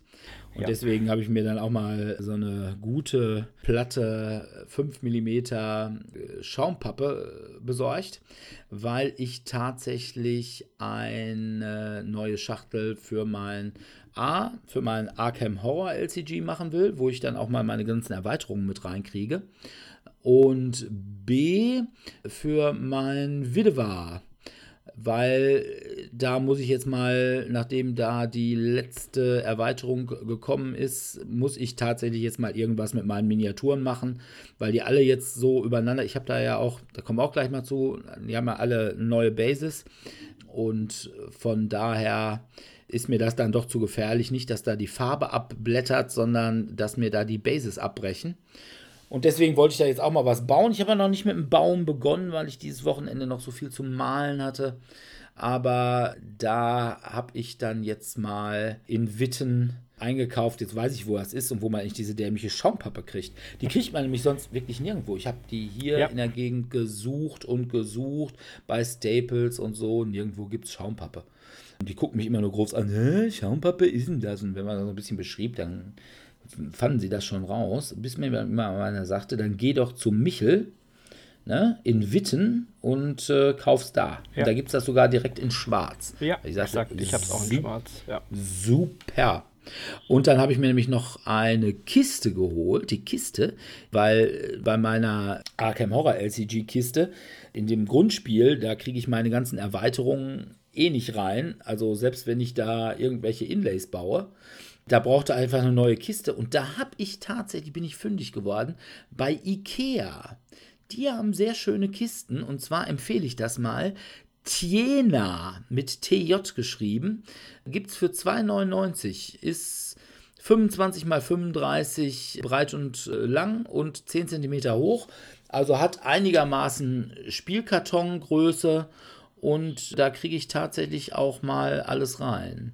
Also jetzt muss ich da nur noch irgendwelche Wände und Einsätze bauen. Das Schöne ist, wenn man so Einsätze baut, die kann man ja auch so rausnehmen. Da hat man auch gleich so ein Behältnis für Karten oder für irgendwelche Tokens oder so, wenn man das geschickt macht. Und es sieht einfach gut aus. Hat einer von euch denn mal diese Kauf-Inserts mal gekauft? Nee, nee, habe ich Also nicht. gekauft leider nicht. Ich habe es mir mehrfach auf der Messe Essen angeschaut. Die sind aber toll. dann auch wieder so. aber- Die sind, sehen super toll aus, die sind auch häufig praktisch, aber halt auch wieder nicht ganz so günstig, so dass man auch, also normalerweise bezahlt man wirklich ungefähr den Preis, den man für das Haupt oder für das Spiel schon bezahlt hat, nochmal. Ja, also ich habe auch überlegt, bevor ich da angefangen habe bei Dominion zu basteln, ich habe online einen Hersteller gesehen, der hätte eine schöne Holzkiste mit Inlay und allem für 42 Euro angeboten. Und dann habe ich gedacht, was? 42 Euro? Das sind ja hier 80 Mark, sind und so weiter, aber habe So mich viel Reichsmark. so viel Reichsmark, äh, ja, genau. Auf jeden Fall habe ich dann halt gesagt, nee, nee, nee, nee, nee, das, das ist mir too much. Und ähm, habe mich dann dagegen entschieden. Habe dann aber einfach mal geschaut, was kostet denn überhaupt so ein Werkzeugkoffer, wie ich ihn mir dann letztendlich gekauft habe. Und da gibt es halt auch die Basisausstattung, da kostet auch irgendwie 30 Euro. Und dann dachte ich mir, hm, okay, dann hast du das Ding schon fertig, muss gar nichts mehr machen. Ähm, das ist schon cool, aber letztendlich habe ich mir gedacht, da kannst du lieber mal 20 Euro sparen und selber basteln. Und in der Tat, so habe ich das gemacht. Wenn ich jetzt noch dazu rechne, was ich bezahlt habe an Laminierfolien, die ich dafür verwendet habe und, und, und, bin ich mir ehrlich gesagt nicht sicher, wie weit. Und die ich, Arbeitsstunden. Und die Arbeitsstunden. Was ich da nicht alles hätte machen können. Aber man hat ja auch Spaß. Was hast du denn da überhaupt laminiert? Ähm, die Kartentrenner, sonst findest du die ja nicht. Ich musste, Ah, ich habe okay. die, die ganzen Sachen, alle äh, Kartentrenner habe ich mir online runtergeladen. Gibt es einen sehr schönen Hobbybastler, der da einiges vorbereitet hat. Die habe ich Ah, mir okay. dann runtergeladen und habe da dran rumgewurstelt. Das war auch okay, also es ist, eine, es, es ist ein schönes Ergebnis geworden. Ich bin relativ zufrieden damit. Aber ich sage halt auch ganz klar, äh, es ist, wenn man es gegenrechnet, nicht so weit entfernt von dem, was ich dafür bezahlt hätte, wenn ich es anders hätte umsetzen können, wollen, tun. Ich sehe da bei diesen gekauften tatsächlich immer das Problem, die sind schön fürs Grundspiel. Ja. Aber sobald du Erweiterungen hast, kommen die auch schnell an ihre Grenzen. Ja, das ist halt auch deren Markt. Also du bezahlst ja wirklich erstmal nur kleines Geld und dann musst du halt schauen. Also als ich dann da online gesehen habe, wie der eine möchte hier irgendwie 10 Euro pro Inlay. Und dann guckt man da und dann sage ich, ja gut, aber ganz ehrlich, sage ich, das ist, das ist schon vorbereitet und alles und, und gemacht und hier und da und hast du nicht gesehen, aber äh, letztendlich ist es dann doch nicht so super. Äh, das fand ich dann auch nicht so Bombe. Und da habe ich dann gesagt, "Nee, das will ich lieber nicht. Und habe mich dagegen entschieden, habe es dann halt einfach ganz klar selber gemacht. Ja, ja aber wie gesagt, das größere Problem sehe ich noch. Ich will ja gerade so ein Inlay äh, haben, damit ich auch Erweiterungen mit reintun kann. Ja, Oder damit ich irgendwie, was weiß ich, ich habe jetzt äh, mein Widewar, äh, ist im Übrigen Willen des Wahnsinns für alle, die nicht wissen, was Widewar ist. Da habe ich mittlerweile, glaube ich, drei, vier Schachteln. Ja. Einmal die große Grundbox und die zwei großen Erweiterungsboxen und die eine große Erweiterungsbox von der ersten Auflage. Und da habe ich in den beiden großen oder in zwei von diesen großen Erweiterungsboxen habe ich nur die diese Planteile. In der anderen großen Erweiterungsbox habe ich so die Karten und die Tokens und was da sonst noch alles gebraucht wird. Und ja, in der großen Box habe ich mittlerweile die gesamten Miniaturen. Das nimmt ja, das lappt ja mittlerweile auch ins äh, Platzfressende. ja, definitiv. Und da käme ich also mit einem Grundbox-Set, wo dann irgendwie wirklich auch die ganze Grundbox mit ausgefüllt wird, was ja ganz schön ist, aber wo nichts anderes reingeht. Ja, äh, das, was in der Grundbox äh, drin war, das hätte ich wohl auch noch einfach so in die Grundbox reingekriegt. Ähm, Also von daher. Also, ne, selbst bauen ist da tatsächlich äh, das Motto der Stunde. Gut, was haben wir als nächstes? Oh, eine Sache, mit der ich wahrscheinlich noch am meisten zu tun habe. Farbenpinsel und Lupenbrillen. Ja, definitiv. Also ich habe Damit auch habe. Farbelpinsel, aber keine Lupenbrille. Soweit habe ich es dann doch nicht gehabt. Aber äh, ich verstehe dich. Und äh, da ist dann auch immer die Frage, reicht einem das, was man im Baumarkt findet oder nicht? Meine Erfahrung ist nicht.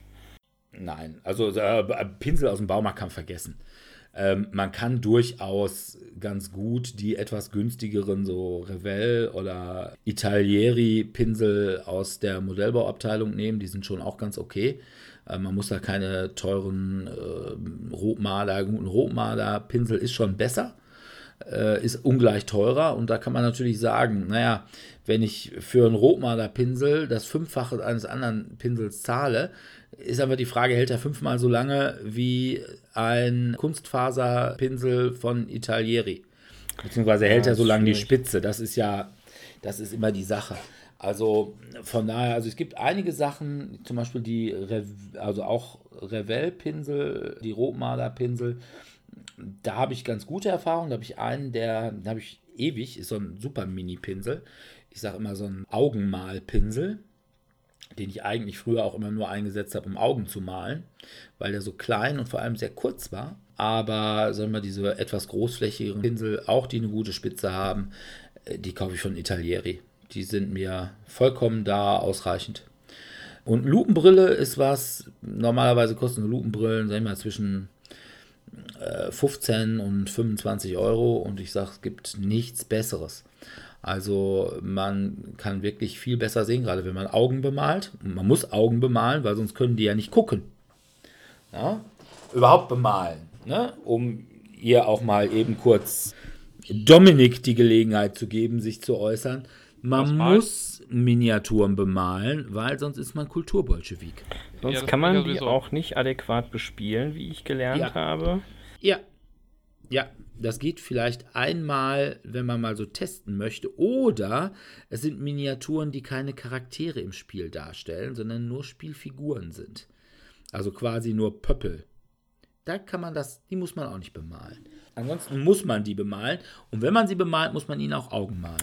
Bei mir ist es eher so ein klassisches Zeitproblem, dass ich meine Miniaturen größtenteils nicht bemalt habe, da ich auch in der Regel der Besitzer des äh, Spiels bin und ja, dann auch immer indirekt dazu aufgefordert werde, ja, das musst du schön machen, da denke ich mir, Alter, wann soll ich das denn noch alles machen? Ja, da musst du mal ordentlich Disziplin an den Tag legen. Ja, wahrscheinlich, das wird sein. Ne? Schlaf wird überbewertet. Ja, man muss nicht vor 3 Uhr nachts ins Bett gehen. Man ah, kann- ja. Ja? Man kann auch noch ein bisschen malen vorher, ne? Passt schon. Genau. Ich kann an dieser Stelle schon mal sagen, demnächst wird es noch äh, Rezensionen meiner anderen beiden Messe-Rezi-Exemplare geben, nämlich äh, The Faceless und Folklore The Affliction, weil ich dieses Wochenende tatsächlich die letzten Miniaturen dieser beiden Spiele bemalt habe. Und wir natürlich auch unseren Lesern, unserer Rezensionen auch ein adäquates optisches Erlebnis bieten wollen mit bemalten Figuren. Also von daher, ja, Farben muss man auch sagen, kann man auch aus dem Baumarkt vergessen. Ja, ne? das ist klar. Vergesst Ölfarben. Man kann ziemlich gut mit Ölfarben malen, wenn man es kann. Ja, dann kann es durchaus sein, dass Ölfarben tatsächlich auch zu weit besseren Ergebnissen führen, weil sie einfach länger feucht bleiben, man bessere Übergänge und so gestalten kann. Aber sie bleiben halt auch länger feucht. Und das ist halt eine Sache, die echt eher für richtige Profis ist. Ansonsten Vallejo GW oder Warpaint, glaube ich, die es halt so im normalen Spielladen gibt. Die tun es eigentlich alle. Ja. Das ist reine Geschmackssache. Die bekommt man auch, glaube ich, alle bei uns im Tellurien. Ja, das ist richtig. Ich glaube, hier dieses Army Painter Warpaints, die gibt es, glaube ich, leider nicht mehr. Und das waren die einzigen, die das richtig schöne matte Schwarz hatten. Da musste ich mir dann doch auf der Messe zwei Flaschen von besorgen. In der Hoffnung, dass diese zwei Flaschen schwarz bis, zur nächsten, bis zur nächsten Messe halten. Bei mir würden die bis zur nächsten zehn Messen halten und länger. Dominik, hast du noch nie irgendwie Miniaturen bemalt? Nein. Ich kann nicht malen. Ich kann noch nicht mal einen geraden Strich auf ein Blatt Papier malen. Wie soll ich da äh, Miniaturen bemalen? Naja, äh, gerade Striche musst du ja auch wenig bei Miniaturen. Es sei denn, du hast jetzt irgendwelche Leute, die Streifen auf der Hose haben. Da musst du sie schon gerade bemalen. Aber ansonsten gibt ja eigentlich die Miniatur vor, wo sie wie bemalt werden will. Das ist also viel einfacher, als auf ein Papier zu zeichnen. Ja, außerdem dauert das. Zeit. Zeit ist Geld. Ach. Ich habe von beiden zu wenig. Du bist Lehrer. Du hast sechs Wochen äh, im Sommer Ferien und äh, ja, die verbringe ich dann bestimmt damit, dass ich irgendwo drin sitze und Plastik bemale. Ja, aber natürlich. Was Erstens das, das man? Also ist ja wohl kann auch draußen bemalen. Ja. Dann brauchst du auch keine Tageslichtlampe. dann nehme ich aber die Lupenbrille und dann schmelze ich meine Plastikfiguren damit.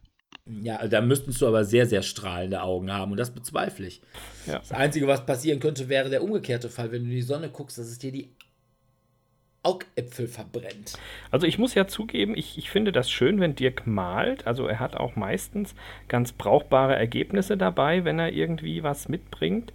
Ähm, aber es ist einfach wirklich, wie Dominik schon so schön sagte, es ist eine klare Zeitfrage, was schafft man da und was schafft man da nicht. Und äh, überhaupt und ähm, ja. Aber es ist natürlich doch auch so, du als alter Yogi, ja. du müsstest doch gerade auch so den, den zen-buddhistischen Ansatz beim Figurenbemalen erkennen. Ja, durchaus. Also ich habe früher ja auch Tabletop gespielt. Ich habe in der Tat die eine oder andere Warhammer-Armee bei mir rumstehen, die mal wieder darauf wartet, ins Freie geholt zu werden. Es scheitert meist daran, dass ich A keine Zeit habe, B mit den neuen Regeln mich noch nicht auseinandergesetzt habe oder C, ich keine Zeit habe, habe ich schon erwähnt, dass es mit der Zeit manchmal so ein Problem ist. Und das ist einfach so und da muss man halt einfach mal nachhaken. Ich habe aber auch rausgefunden, man kann mittlerweile, ist es nicht so gerne gesehen oder gehört, auch einfach schon fast äh, bemalte Figursets äh, kaufen. Also da gibt es vor allem ähm, am großen Online-Markt äh, einiges für, wo man dann halt sagt, ach ja, guck mal, ist schon fertig bemalt und mal ganz ehrlich, so gut wie Andrea werde ich nie malen können und dann denke ich mir halt auch, ach ja, sollen das doch einfach Leute machen, die da richtig, richtig geil viel Spaß dran haben. Ja, nein, es ist schon richtig. Wobei ich sage mal, bemalte Figuren immer ja, ich finde die immer schlecht bemalt. Also ich habe, glaube bei Tannhäuser waren bemalte Figuren dabei. Ja. Das sah nicht wirklich gut aus. Wenn man selber malt, ist das ja sowieso alles schlecht. Ne? Da brauchen wir uns ja nichts drüber. So ist ja ganz klar. Ja, gut. Und wie gesagt, ich finde es einfach schön. Wir haben ja auch im Tellurien, einmal im Monat ist da äh, Pinseltreff oder wie ich es immer nenne, Rudel malen. Und wo dann immer so, weiß ich nicht, so bis zu acht Leute um den Tisch sitzen und alle ruhig vor sich hin malen. Das ist, hört sich ein bisschen langweilig an, aber es ist ein sehr, sehr schönes Erlebnis.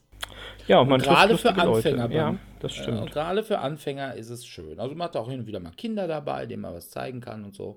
Ja. Ist schon mal, ist schon ganz nett. Mag's so, so, es ist, mag vielleicht so ein bisschen sexistisch klingen, aber vor allem habe ich herausgefunden, dass Spielerfrauen anfangen zu malen. Also während die Spieler sich dann hier über fachsimpeln über etwaige Regelkombis, die total mega sind und jetzt den Overburst geben, hat man dann die Spielerfrauen, die sagen, "Hm, ja, der kleine Goblin hier, der sieht aber total schön aus. Ne, wie hast du das denn gemalt? Und dann wird da dann quasi nochmal in einer Art, äh, ja, zweiten Riege geklärt, wie, was, wann, wo gemalt wird. Das fand ich äh, ein interessant zu beobachtendes Phänomen. Ähm, ja, noch was zu Miniaturen. Und zwar, wie sieht es aus mit äh, gestalteten Bases beziehungsweise Acrylbases? Habe ich nicht. Habe ich nicht. Habe ich nicht. Gibt's sowas? Hab ich schon. Also ich habe A, Acrylbases, durchsichtige, für meine Widewar-Figuren. Man muss einfach mal eins sagen. Die Figuren von Willen des Wahnsinns sind an sich, sind jetzt nicht ganz grandios, aber sie sind okay. Die Bases, die da mitgeliefert werden, die in der ersten Auflage von Willen des Wahnsinns auch noch ein bisschen Sinn gemacht haben. Weil da kam es einfach noch darauf an, dass diese Einstecker, die man in diese Bases reinstecken konnte, die hatten auch noch eine Aussage. Nämlich, wie diese Figuren, insbesondere diese Monsterfiguren, angriffen. Das braucht man jetzt nicht mehr, das macht die App. Das heißt, man braucht eigentlich diese kackengroßen, klobigen, hässlichen und einfach ah, fürchterlichen Bases nicht mehr. Liebe Fantasy-Flighter, lasst das. Kein Arsch will diese Teile haben.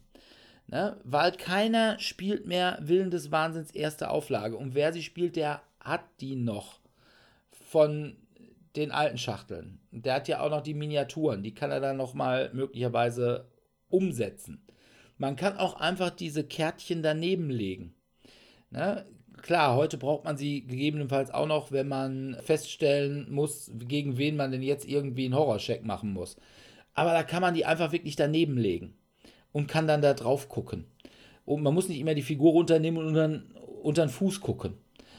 Also von daher ganz fürchterlich, da braucht man also wirklich Acrylbases.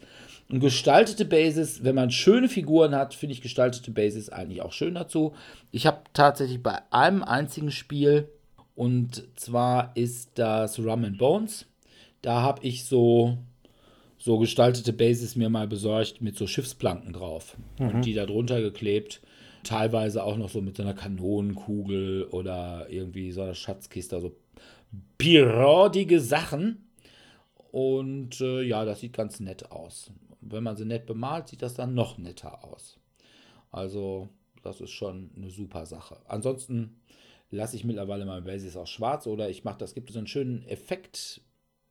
Ja, Farbe, Lack ist es nicht, sondern ist so ein Mansch, den man da auf die Basis drauf tun kann und dann, wenn man der trocknet, dann reißt er so auf, dann sieht er so aus wie, ja, ich weiß nicht, so eine, so eine getrocknete Wüste oder sowas oder so flussmäßig irgendwie.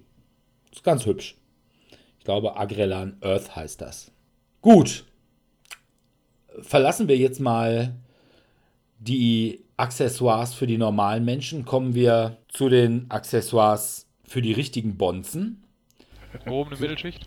So, Gehobene Mittelschicht, ja, sehr schön. so Dinge, die man sich nur leisten kann, wenn man im Staatsdienst ist. Ähm, Ja, also Sag ich mal, hab so ein- Sebi, so ein- so ein- Sebi, hast du so einen Spieltisch eigentlich? Ähm, ich ich habe einen Tisch, ne? Also darauf kann man auch spielen.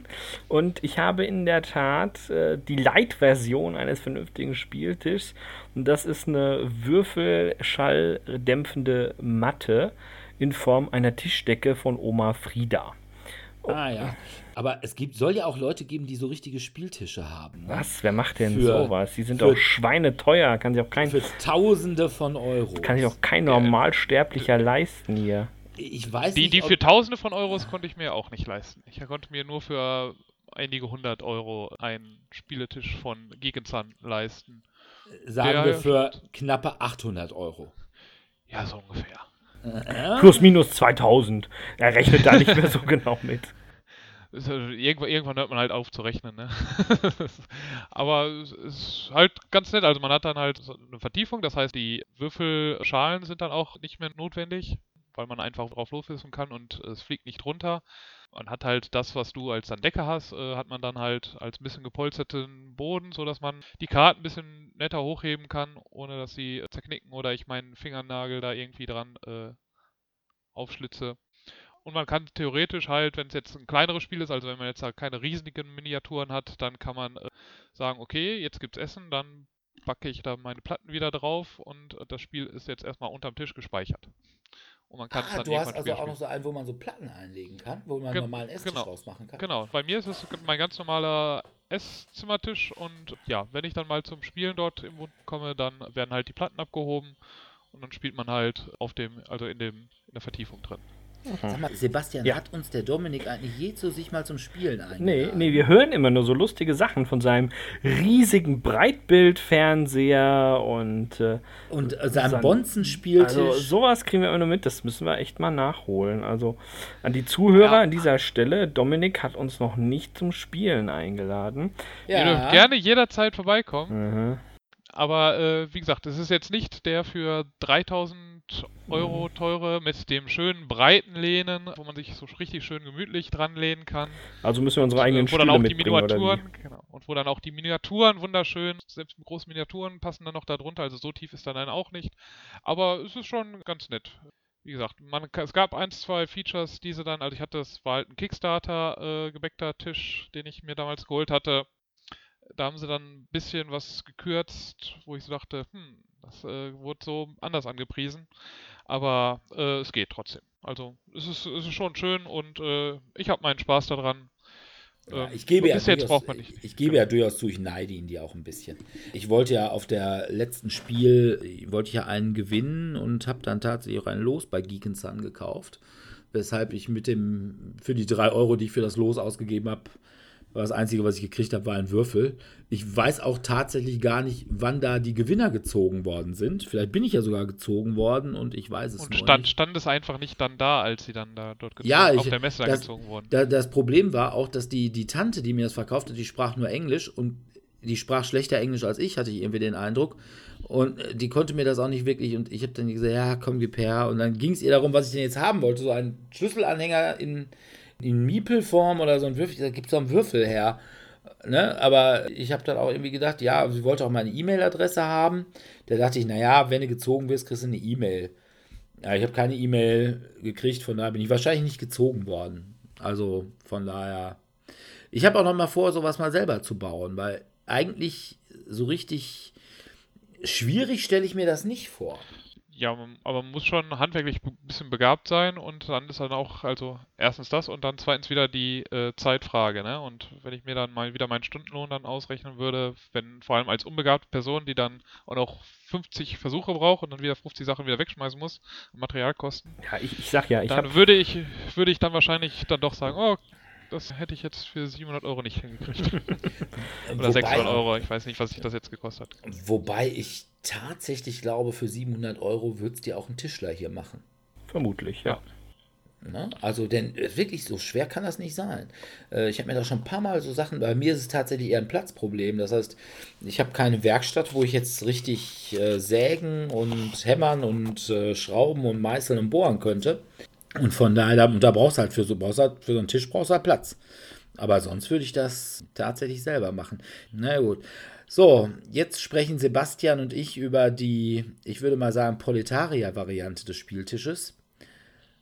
Wie sieht es denn mit Würfelschalen aus? Ja, da kann ich wieder mitreden. Ähm, ich habe in der Tat drei.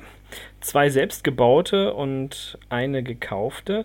Gekauft wurde das Exemplar für die Takeaway-Variante. Also es handelt sich dabei um eine aus diesem, ich weiß gar nicht, was ist das für ein Polymer, wo das so geflochten ist. Das ist irgend so ein, so ein, so ein Synthetikmaterial, das auch schallhemmend ist, mit Druckknöpfen an den Ecken. Das ist Ah, ja, wirklich okay. eine coole Sache. Bin ich ein großer Fan von. Nutze ich hauptsächlich, wenn ich irgendwo eingeladen bin. Erstens, weil es cool aussieht und zweitens, weil ich es ganz praktisch finde. Denn mit dieser mobilen Würfelschale, ja, ist es einfach deutlich leiser. Das muss man mal ganz klar so sagen. Und dadurch, dass ich dann halt immer relativ leise würfel und meine Würfel dann auch immer alle schön brav zusammen habe, ist das auch eine ganz äh, souveräne Sache. So, ja. Also ich wollte immer mal so einen haben, dann gab es die mal eine Zeit lang nicht oder nicht so, wie ich sie mir vorgestellt hatte. Und irgendwann habe ich gesagt, pass mal, also ich sehe den wesentlichen Sinn darin eigentlich, dass dir nicht die Würfel so über den ganzen Tisch fliegen ja. und auf der anderen Seite runterfallen und ja. was weiß ich nicht. Und da habe ich gesagt, doch, so würfeln, dass die nicht vom Tisch runterfallen, das kann ich schon. Ne? Und äh, ja, der Schall beim Würfeln fand ich auch nie so das Problem für mich, äh, so dass ich tatsächlich da so eine Würfelschale mir noch nicht angefallen. Ich habe die aber gesehen mit der an den Seiten den Druckknöpfen. Ja. Ich frage mal, wie ist das, wenn man nur eine hat, ist das ein bisschen doof, da muss man immer so Kreis rumgehen oder so? Also ich muss gestehen, meistens bin ich der einzige Nutznießer davon. Die anderen finden das doof. Ich mag aber einfach die Haptik dieser Schale. Also die fühlt sich sehr angenehm an und dadurch ist eigentlich eher diese Schallschlucker-Variante eher so ein so ein Beifang, will ich es jetzt mal nennen. Also ich habe es jetzt nicht gezielt gekauft, damit es schön ruhig ist, sondern eher, dass ich meine Würfel immer beisammen habe. Das funktioniert auch eigentlich sehr gut. Kann ich mich jetzt so nicht beschweren.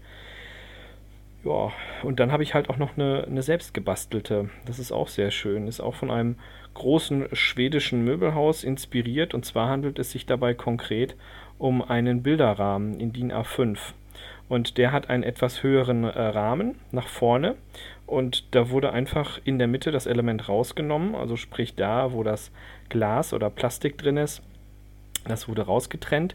Stattdessen befindet sich dort eine aus rosa Filz, weil gerade kein anderer Filz da war, geklebtes Filzelement und das funktioniert auch sehr gut. Und den kann man dann auch ähnlich wie ein Würfeltablett herumreichen. Denn ich muss sagen, diese Würfeltabletts mit ihren Standard- ja, oder Startkosten von ungefähr 10, 15 Euro waren mir einfach zu teuer. Also das wollte ich dafür nicht ausgeben. Obwohl, ich sag mal, für eine sag mal, einigermaßen große Filzplatte zahlst du doch bestimmt auch schon ordentlich was, oder? Ja, das kann sein, aber wie gesagt, das ist ja von der Fließdecke. Kick, 2 Euro, zack, fertig. Ah, okay. Na gut, das ist natürlich richtig. Und damit hat man äh, massiv gespart. Ja. Ja, gut. Okay. Dann eine Sache, die wahrscheinlich nur ich nutze. Visitenkarten, Hefterseiten. Ja, nutzt nur du. Ja. okay. Und zwar, ich brauchte tatsächlich äh, die Sachen mal um für Conan. Da gibt es halt äh, für die Gegner jeweils so Karten, aber ziemlich dick und die in irgendeiner Weise vernünftig und schnell findbar abzulegen, erwies sich als nicht ganz so einfach. Man braucht die als äh, Overlord, um die quasi so in diesen, das nennt sich Fluss, in diesen Book of Scanners reinzutun. Die werden dann immer so versetzt, wenn man sie nutzt, kommen die immer nach hinten. Und man braucht also für sämtliche Gegnersorten, die man ins Spiel bringt, braucht man halt diese Karten. Und äh, ja, es ist ziemlich lästig, diese Karten, wenn die so auf dem Haufen liegen oder so, die richtigen da rauszusuchen. Das ist ein bisschen doof. Man braucht auch immer mehrere davon, wenn man mehrere Gegnergruppen hat. Und da habe ich gesagt, es wäre doch eigentlich schön, wenn man die quasi so in Buchform hätte, wo man die immer wieder an die richtige Stelle tut und sie dann leicht findet. Da hatte ich gedacht, ach, guck mal, die Magic-Spieler, die haben doch immer so Kartenseiten, wo man die alle schön wegsteckt und dann in so ein Album heftet mit so einer Ringbuchlochung. Und dann habe ich mal geguckt, was die so kosten. Und da dachte ich mir, ah ja, da muss es doch was Billigeres geben. Nun bin ich ja beruflicherseits äh, schon äh, länger Visitenkartennutzer und deswegen wusste ich, dass es für Visitenkarten so Einlegeblätter gibt, wo man so ja, Visitenkarten reinsteckt. Und wir haben gesagt, wo so eine normale Standard-Visitenkarte reinpasst, da passt auch dieses Kärtchen für Conan rein. Und da habe ich mir dann tatsächlich für echt billig Geld bei Staples so Visitenkarten-Einlegeblätter genommen. Und wenn ich die jetzt mal so angucke, da passt auch eine normale Spielkarte rein. Also da könnte man für billig Geld, auch wenn man in irgendeiner Weise, ich weiß nicht, Magic oder sonst irgendwas äh, abheften möchte, also Spielkarten großes, kann man sich da weit billiger eindecken, als man es mit den normalen Karteneinlegeblättern, wie auch immer man die professionell nennt, tun könnte aus dem Spieleladen. Weil die sind natürlich als äh, Special Interest Sachen, haben die natürlich Apothekenpreise. Ja. Muss man aber Also- auch Glück haben, dass die Karten passen an dieser Stelle. Also da dachte ich mir gerade, wow, da hast aber echt Schwein gehabt, dass das so gut ging wie gedacht. Also die Dinger sind, die sind, ja, wie alt, wie, wie groß sind die? Die sind vielleicht so sechs mal vier oder so Zentimeter. Also sind auch kleiner als eine normale Visitenkarte. Und vor allem diese Fächer sind größer. Also da kriegt man auch eine normale Spielkarte rein. Ansonsten einfach mal mit einer Spielkarte nach Staples gehen, gucken, ob es passt. Ne? Gibt es auch tatsächlich in, Größe, äh, in unterschiedlichen Größen, weil es halt auch unterschiedlich große Visitenkarten gibt. Es gibt ja mittlerweile sogar auch diese Doppeln, die zum Aufhalten. Oder die, die man so, also jetzt nicht äh, normalerweise zum Auffalten, das sind die, die faltet man über die kurze Seite auf. Es gibt auch die, die man über die lange Seite äh, auffalten kann. Dann gibt es eben auch so diese Einlegeblätter, wo man die aufgefaltet reintun kann. Weil nur da sieht man dann ja den Namen, Adresse, Telefonnummer oder sowas. Also da findet man schon eine Menge. Da muss man nur mal gucken. Also Staples hat äh, da durchaus einiges, was der Spieler brauchen kann. So auch das nächste: Visitenkarten Mehrfachständer. Was ist. Äh, Visitenkarten Mehrfachständer okay. ist einfach nur so ein Acrylständer, wo man so drei kleine Stapel Visitenkarten so hinter übereinander reinstecken kann. Und es ist super für ein Spiel, wo man relativ viele ja, Kartenstapel auslegen muss. Bei mir war es Shadows of Brimstone. Wenn man da sämtliche Stapel, die man auslegen muss, auslegt, dann ist der Tisch voll und da hat man noch kein Spielbrett aufgebaut. Beziehungsweise es baut sich dabei ja immer quasi so Stück für Stück auf. Und da habe ich dann mal gesagt, da muss man, es gibt tatsächlich auch so Kartenhalter, die fand ich sahen aber immer kacke aus. Und da die Karte eben nicht hochkant steht oder beziehungsweise so hochkant schräg steht, sondern auch dabei meistens immer so auf dem Boden liegt, ja, fand ich das immer suboptimal, weil der Platz ist der gleiche. Und da ist also diese äh, Visitenkarten Mehrfachständer ist auch wieder eine billige Lösung. Ich glaube, so ein Ding kostet 2,50 Euro. Und ich habe da, glaube ich, vier Stück von, wo ich dann insgesamt zwölf Kartenstapel reinpacken kann. Super Sache das. Also kann ich auch nur empfehlen, wenn man halt entsprechend Spieler hat, die sowas brauchen. Ja, Karten festhalten. Hat einer von euch Deckholder? Kartenhalter. Kartenhalter, ja, Ja. ich überlege gerade. Also, ich habe in der Tat von meinem Opa, weil er Gicht hatte, eine Kartenmischmaschine geerbt. Die kann man auch als Kartenholder verwenden, aber so einen ganz klassischen Kartenholder habe ich keinen. Das ist, ich weiß nicht, wo die abgeblieben ist, als meine Oma gestorben ist. Meine Oma war ja große Romme-Spielerin. Die hatte auch eine Kartenmischmaschine. Weißt du, wo man links und rechts immer so die Hälfte des Kartenstapels rein Ja. auf den Knopf Ja. drückt, dann macht der Genau, ja, so. Also das ist Und das, unten was, zieht man dann in so einer. Kaffeemaschine so ein Kästchen raus und da ist dann der gemischte Kartenstapel drin. Da habe ich auch gedacht, sowas müsst ihr eigentlich mal mitbringen zum Spieleabend. Aber wie, Damit du jeden auf die Nerven gehst. Ja, das war. Aber ich sag mal, ich war damals ja noch relativ jung und äh, für Kinder hat das Ganze durchaus Erlebniswert. Aber sowas von. Ja, ja. ja. Ne? Also ich habe mich da also immer durchaus freiwillig gefunden, diesen Apparillo zu bedienen. Es war schon geil. Nein, aber es gibt ja eher so, so Kartenhalter, wo man irgendwie so Karten reinsteckt und damit man sie irgendwie so besser auf der Hand halten kann. Ja. Mir hat sich da tatsächlich noch nie der Sinn erschlossen, weil ich kann Karten immer ganz gut selber auf der Hand halten. Und äh, gut, wenn man Gicht hat oder so, Oder da kann ich halt das kleine verstehen. Kinderhände geht das auch. Also ist dann auch vielleicht noch ein bisschen interessant, aber ansonsten halte ich das auch für wozu. Ja, Also, ich kann auch meine Karten, also wenn ich, wenn ich 20 Karten auf der Hand habe, dann äh, wird es natürlich ein bisschen schwierig, aber äh, dann brauche ich normalerweise auch nicht immer alle gleichzeitig sehen. ja. Ja gut, Also das, äh, zur Not kann man ja auch so kleine Kartenstapel machen. Wenn man dann weiß, in dem einen Stapel ist die Farbe drin oder die ganzen Asse liegen in diesem Stapel, dann kann das schon mal passieren. Okay. Dann das letzte, was ich hier auf meiner Liste habe, ist die Spielmatte. Ja, habe ich. Ich habe es auch. Sinnvoll oder nicht? Ich habe es geschenkt bekommen. Ich habe es halt einfach, weil ich es hab. Ne? Mein, mein Spieltisch hat im Prinzip dadurch eine Spielmatte. Ähm, also ich besitze auch eine Spielmatte zu äh, Arkham Horror LCG. Die habe ich aber auch nur gekriegt, weil ich mal bei so einem Event mitgemacht habe und da gab es die halt dazu. Also ich sag mal so, ich habe persönlich, wie gesagt, diese eine nur, da ich sie geschenkt bekommen habe. Es war auch von irgendeinem Trading Card Game. Ich glaube von World of Warcraft, das TCG. Ähm, ist, es ist schön. Also es fühlt sich gut an und so weiter. Es ist auch, glaube ich, im Rahmen sehr nützlich.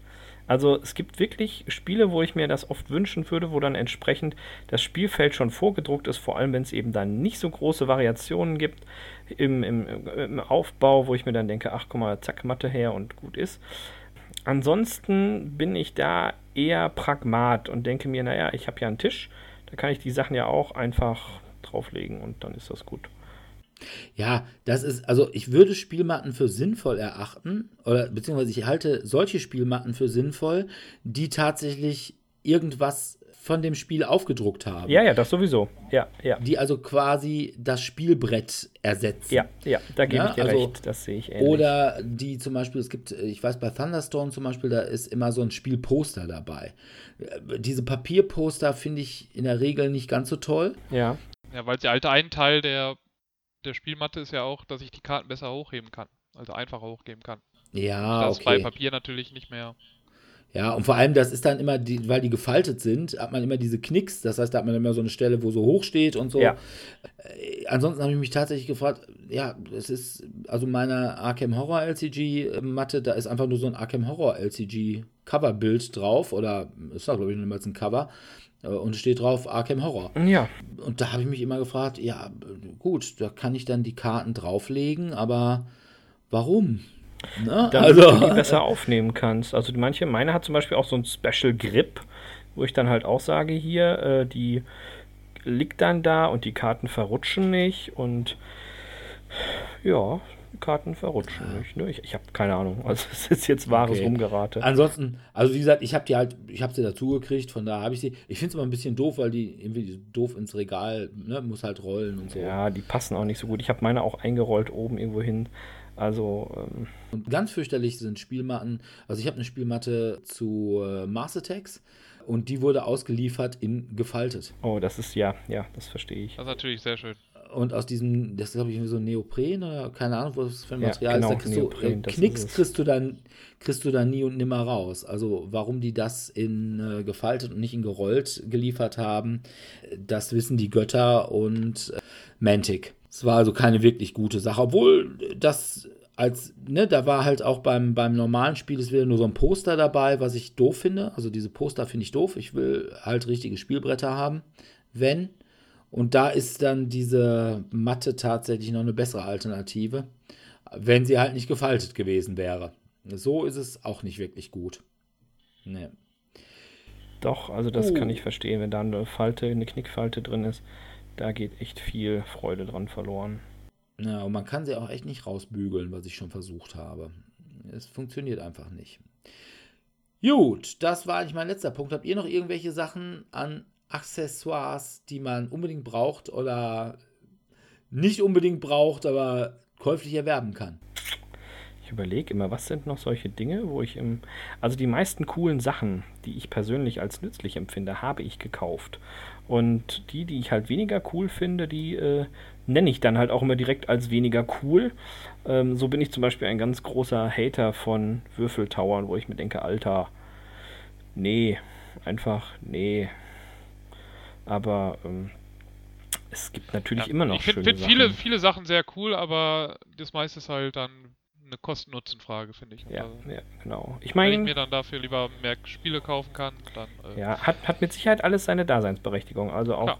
also die Und meisten wenn, Dinge. Meine, wenn es genau, wenn es keiner haben wollen würde, dann würde es ja auch keiner kaufen. Ja, ja. Und dann würde es die Leute auch nicht mehr verkaufen. Genau, sehe ich ähnlich. Würde es dem Markt nicht geben.